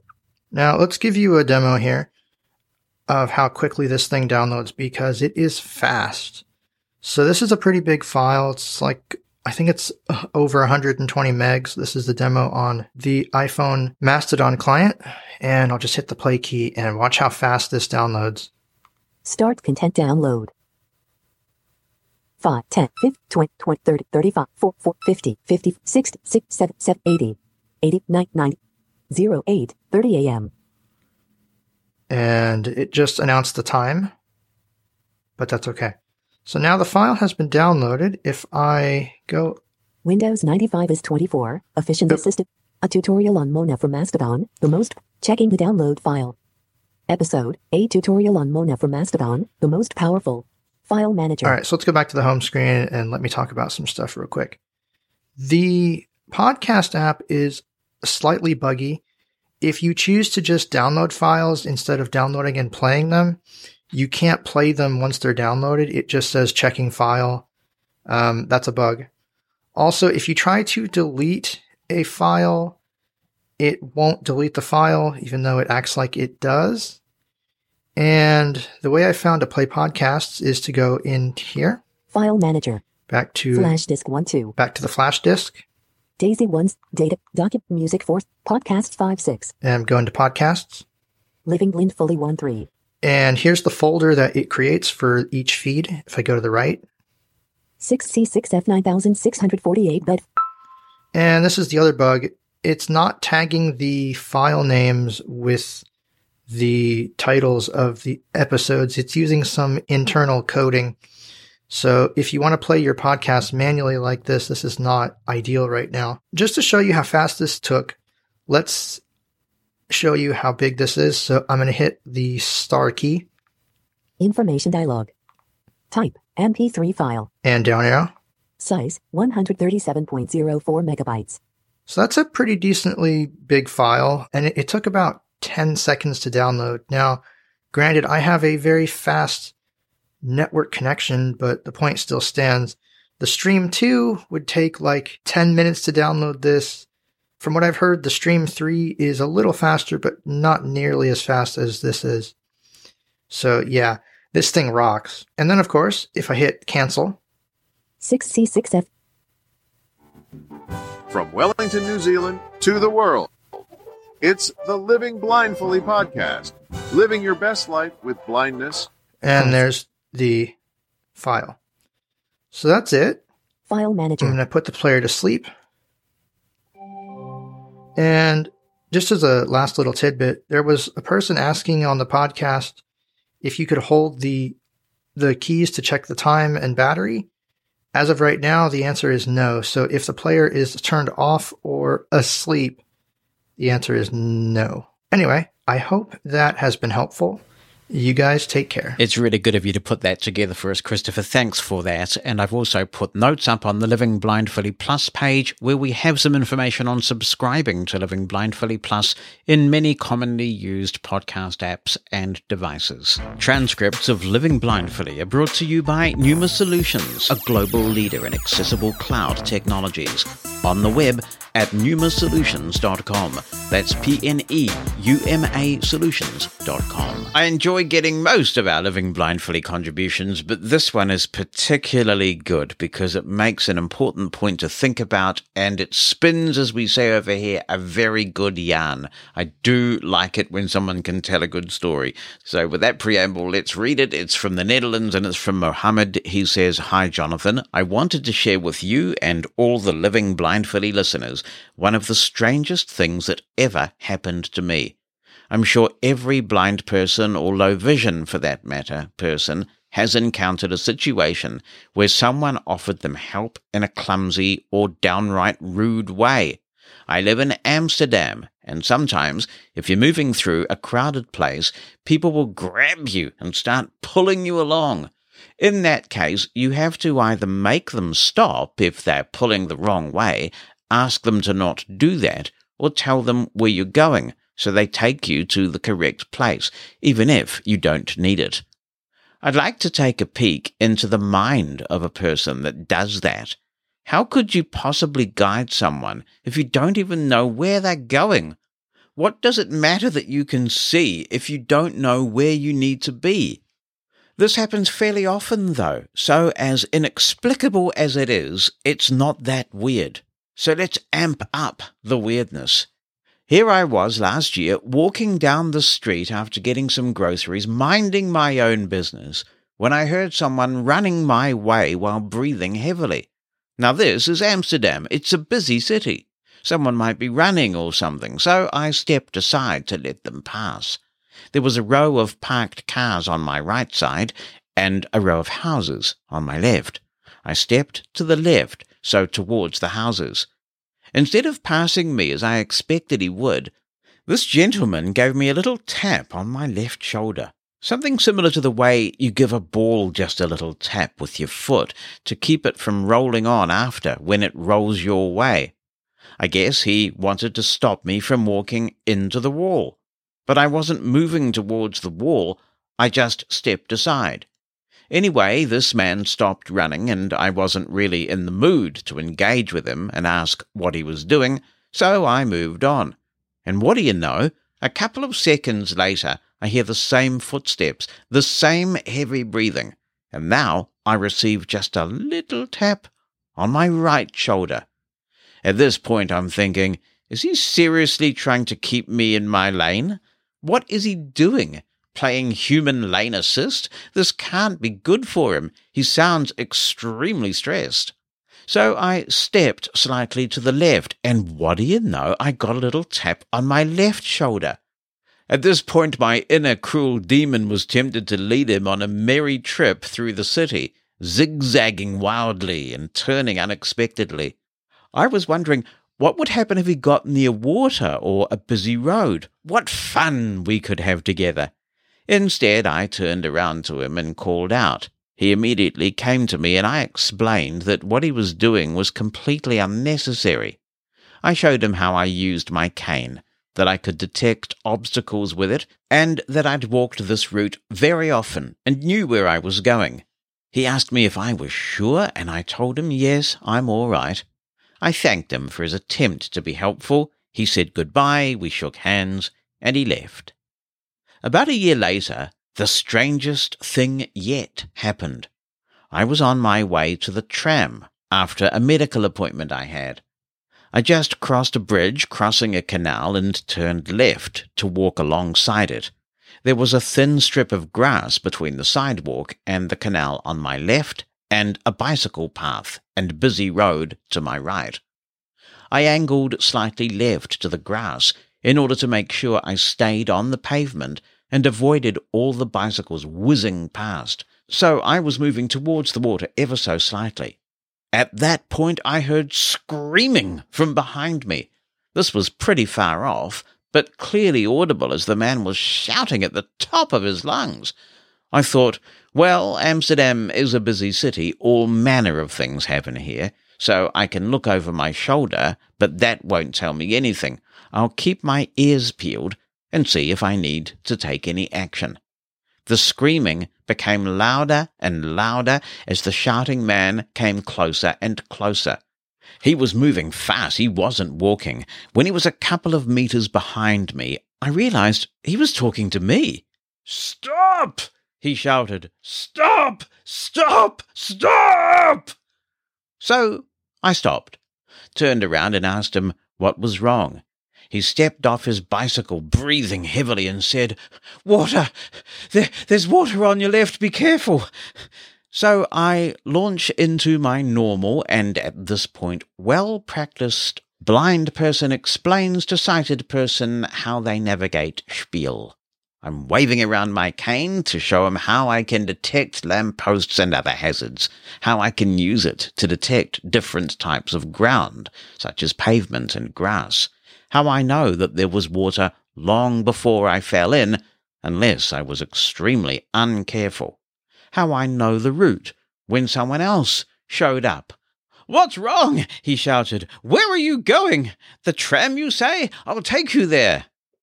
I respond by urging everyone to calm down, and I launch into my blind person explains to a sighted person how they navigate spiel. I'm waving around my cane to show him how I can detect lampposts and other hazards, how I can use it to detect different types of ground, such as pavement and grass, how I'd know that there was water long before I fell in, unless I was extremely uncareful, how I know the route. In the middle of my spiel, the first person that stopped me, the one who kept shouting, Stop!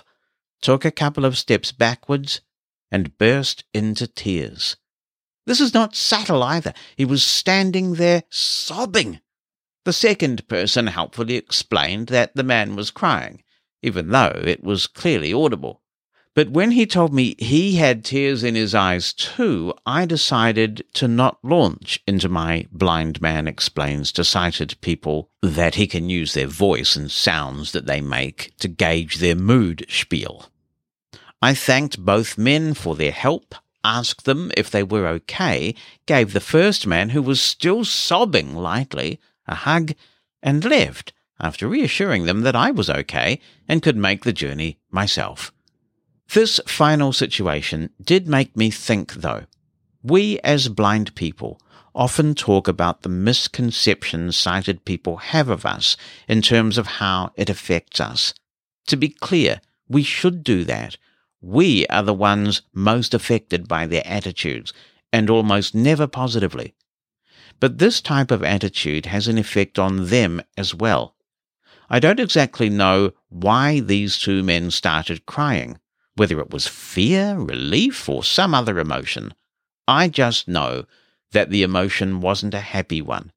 It was a reminder to me that even though I'm sometimes impatient with people offering me help when I don't need it, or start, quote, helping, unquote, without asking me if I need it, or compliment me for some mundane thing, thereby showing extremely low expectations, or any of the things we regularly complain about in our community, there's usually a well meaning person doing that, and perhaps a bit of patient explaining will set them straight.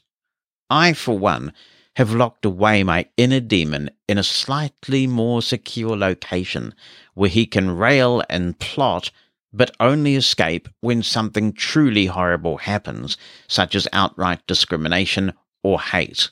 That is a brilliant message, Mohammed. Thank you so much for sending it. I was going to craft a response to it, but then I remembered that back in 2014 on my personal blog, I wrote a post called When Should We React? When Should We Let It Go? And it's still out there. And it did generate a bit of controversy. And I'll talk about that controversy in a little bit. But I will read an abridged version of that post. If you want the full thing, you can go and look it up on the mosen.org website. But it goes like this. I'm not discussing clear breaches of the law, such as when you're denied a table at a restaurant because you have a guide dog. That one, to me at least, requires you to take a stand.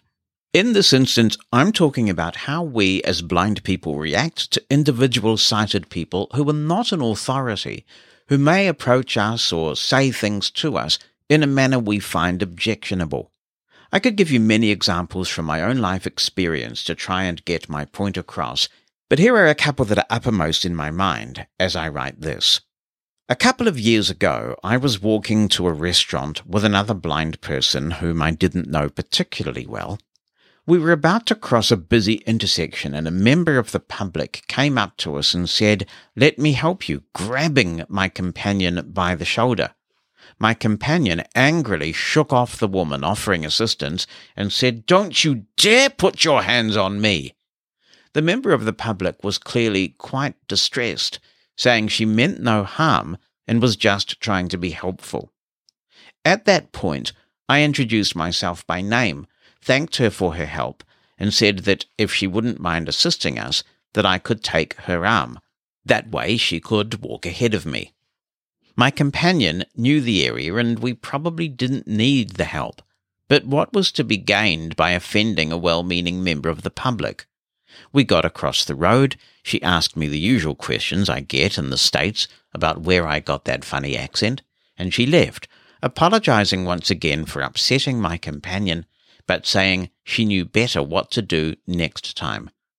I'm not oblivious to the argument that there comes a point where you just get sick and tired of being pushed and shoved, that you just get fed up with having to be some sort of goodwill ambassador for the blindness cause all the time.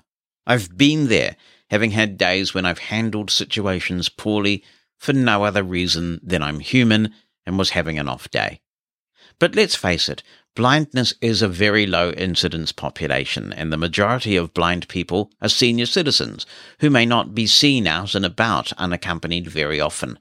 That makes the numbers of independent mobile blind people an even lower incidence population. I'm all for blind people being taught how to make the most of their lawful rights and how to advocate to change the law where necessary. But I submit we also need to learn how to be well mannered self advocates with a sense of perspective. Of course, there will be jerks who don't take no for an answer, but we should be sure that that's the type of person we're dealing with before we turn on the verbal fire hose. Let me give you one more example of an issue where I think the best response is to just let it go. I once encountered a member of the public who told me quite unsolicited that blind people have no business being parents. I was sitting with one of my kids at the burger joint, and this guy just came up to me out of the blue and told me this. I can't deny it really pushed a button internally. Yeah, okay, I found it incredibly offensive actually, but what kept me together was that I knew my highest priority in this encounter was my son. So I simply thanked the guy for his input and respectfully requested that we be able to get on with our lunch in peace. My son and I then had a discussion about how some people didn't know how cool it was to have a blind dad, and that satisfied him. What would have happened had I chewed the guy's ear off, as I was so tempted to do? Would it have changed his mind? I very much doubt it. The guy didn't approach in curiosity with a series of questions. He approached with his mind made up that I was incompetent. It would have upset my son, and it would probably have caused a public scene. And in the end, for what? In the wider scheme of things, what does it really matter what this ignoramus, who was clearly rude for thinking he had the right to come up to me and say such a thing unsolicited, thinks? By contrast, let me give you one example where I did take a very public stand and then tried to articulate a principle that defines my different attitude to these three occurrences.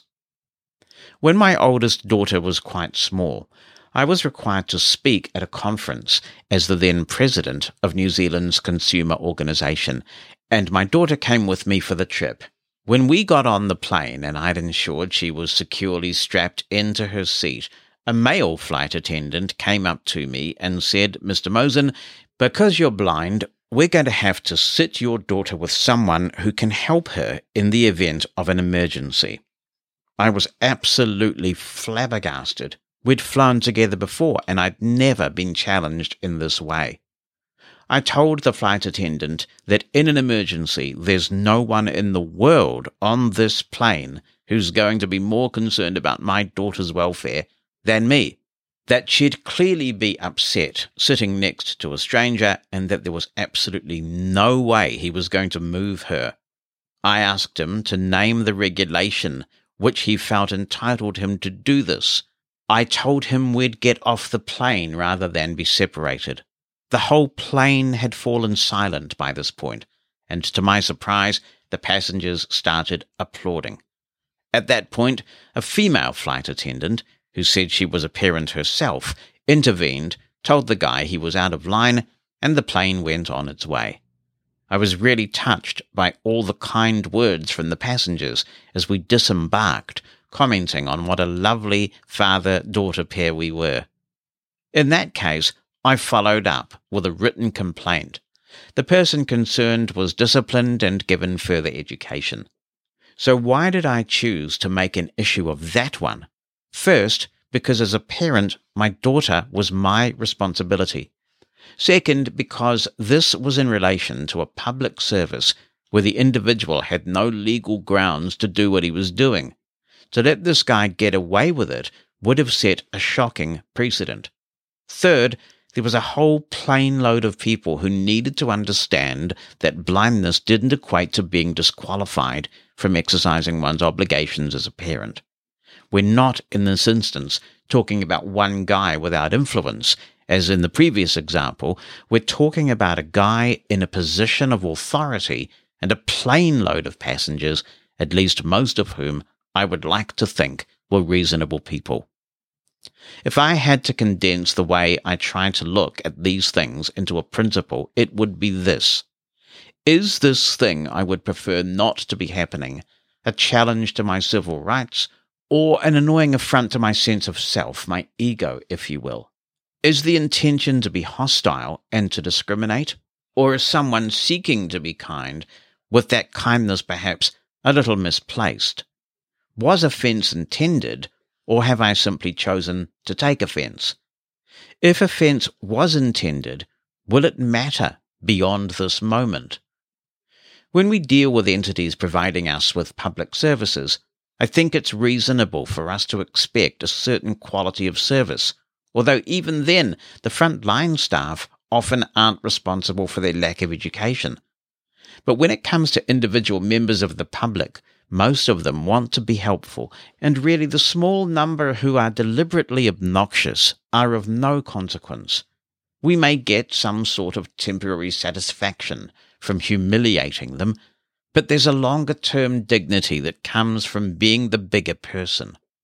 More important, if you let people get under your skin, in the end, you're the one who suffers the most.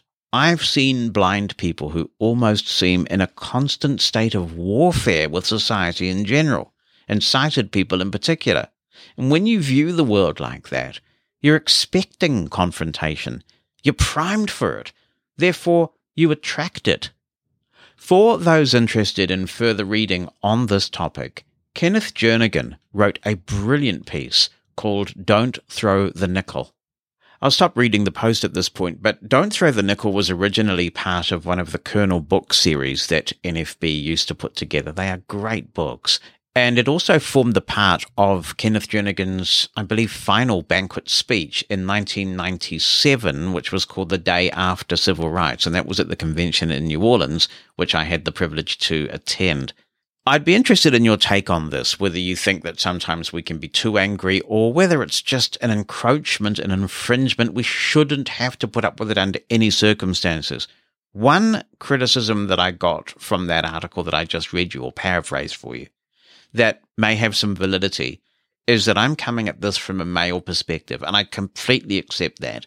If you're a blind woman and someone's walking up to you and putting their hands on your shoulder or whatever, that's a whole different level of danger and intimidation and worry. And I do accept that. And perhaps the post that I wrote back in 2014 did not adequately reflect this. So this is a very thoughtful topic. You might like to share some stories of help that was offered to you when you didn't need it, that was over the top, how you handle these situations yourself, do you find yourself getting angry and then wishing you didn't? Do you just have very firm boundaries that you never allow anyone to cross? And that means that if somebody puts their hand on you without consent, you let them have it. You let them know that that is totally unacceptable. And in this day and age, I completely understand why you might do that as well. It'd be great to have a discussion about this. Opinion at livingblindfully.com is my email address. You can record something, or you can just write it down. And my phone number in the US, 86460-MOSEN, 864-606-6736. Just before I leave this, I should say that I've had the bursting into tears thing once, to the best of my knowledge. And I'm pretty sure this was also in 2014, actually. It was when Bonnie and the four kids and I were in a tourist destination and we had a motel thing. It was quite a big one, obviously, with four kids and two adults. And they were really nice. Very nice people running this motel. We had the big unit, you know, I think it had a couple of bedrooms and you could roll out the big sofa in the lounge and turn it into a sofa bed and all that kind of stuff.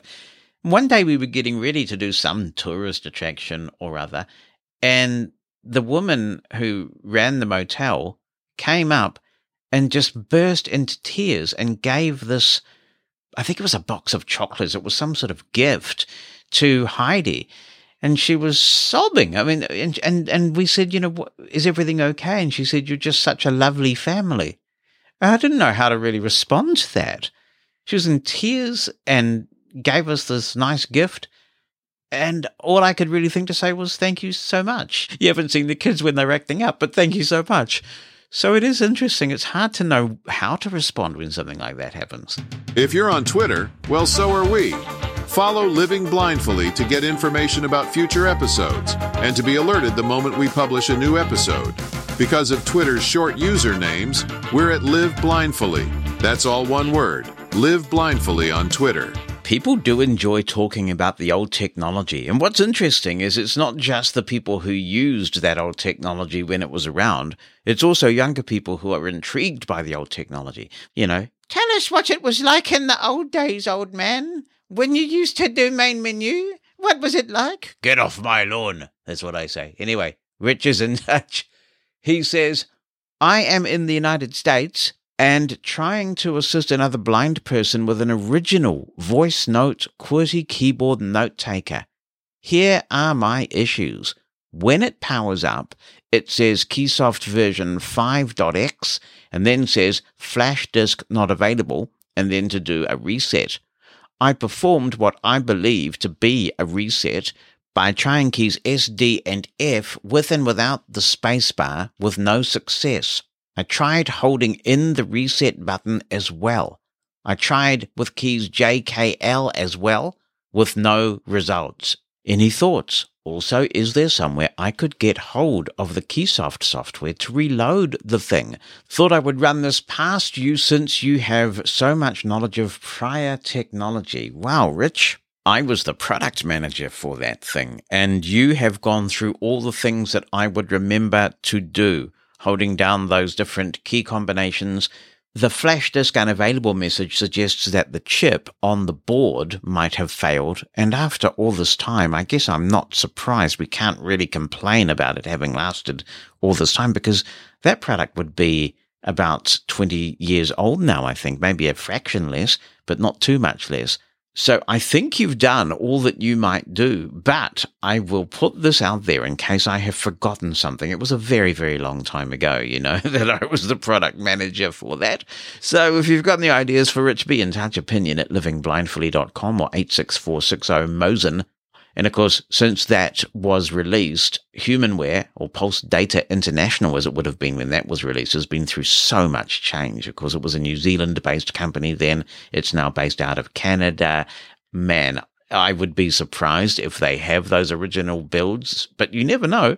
Could be worth contacting them and finding out. As you may know, if you've been listening to the podcast for a while, before we changed from Mosen at Large to Living Blindfully, we had a jam jingle package. It was good, and it's something that you don't hear in podcasts that often, so it was a point of difference when we did this. Now, Matthew Whitaker is writing in on this subject and says, Hello, Jonathan, and all Living Blindfully listeners.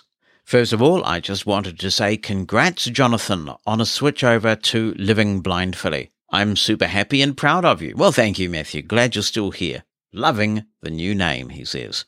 I have a few questions regarding choosing jingles. Would love to hear what everyone thinks about this. Do you think it's necessary to keep the melody of your jingle the same or vary it up? I'm thinking about starting a podcast when my schedule is less crazy and was thinking about this and thought I would ask all of you. I'm planning on making jingles of my own in Logic Pro and getting some custom ones from Jam Creative Productions. Totally recommend checking them out for those who haven't already. Also, for those who have used Jam Creative Productions before, what was the process like when choosing pre made jingles to redo the vocals over? Does it matter if you choose jingles from a package or choose ones from various packages? Hope to hear from all of you soon. Keep up the amazing work, says Matthew. Thank you very much, Matthew. I appreciate you writing in. Jam will happily do resings for you of anything. If you want to focus on a particular package, they will do that. When I did the Mosen Explosion jingles back in 2009, I wanted a pick of various jingle packages that resonated with me over the years and that I thought would fit with the kind of music we play on the Mosen Explosion, now on Mushroom FM, still going strong. And they were happy to do that. They were just happy to do individual resings of different cuts from different series. They are amazing to work with, and they really are keen to make sure that you get satisfaction. Sometimes they'll come back to you and ask you how you want certain things pronounced, because obviously it's a pretty expensive process to re-sing these jingles, and they only want to do it once and ensure that you're happy. So good luck if you do that. Byron Sykes is in touch. He says Christy is getting into rowing and fitness. This is her second year in the local adaptive rowing club in Louisville. Today, she downloaded an app to help use her ERG. She's thinking about getting an Apple Watch, but wants more than a grumpy Samantha voice.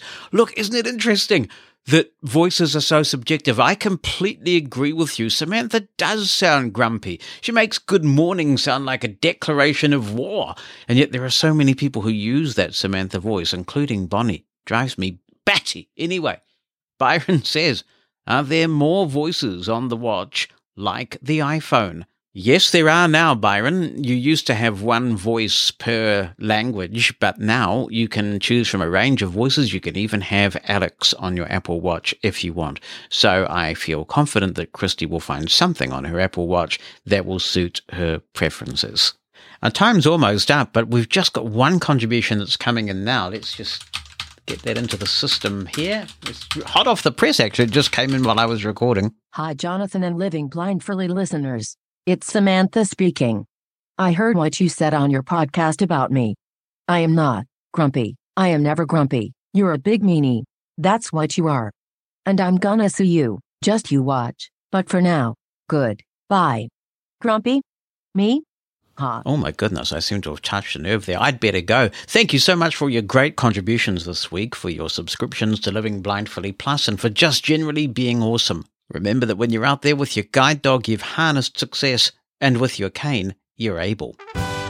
If you've enjoyed this episode of Living Blindfully, please tell your friends and give us a five star review. That helps a lot.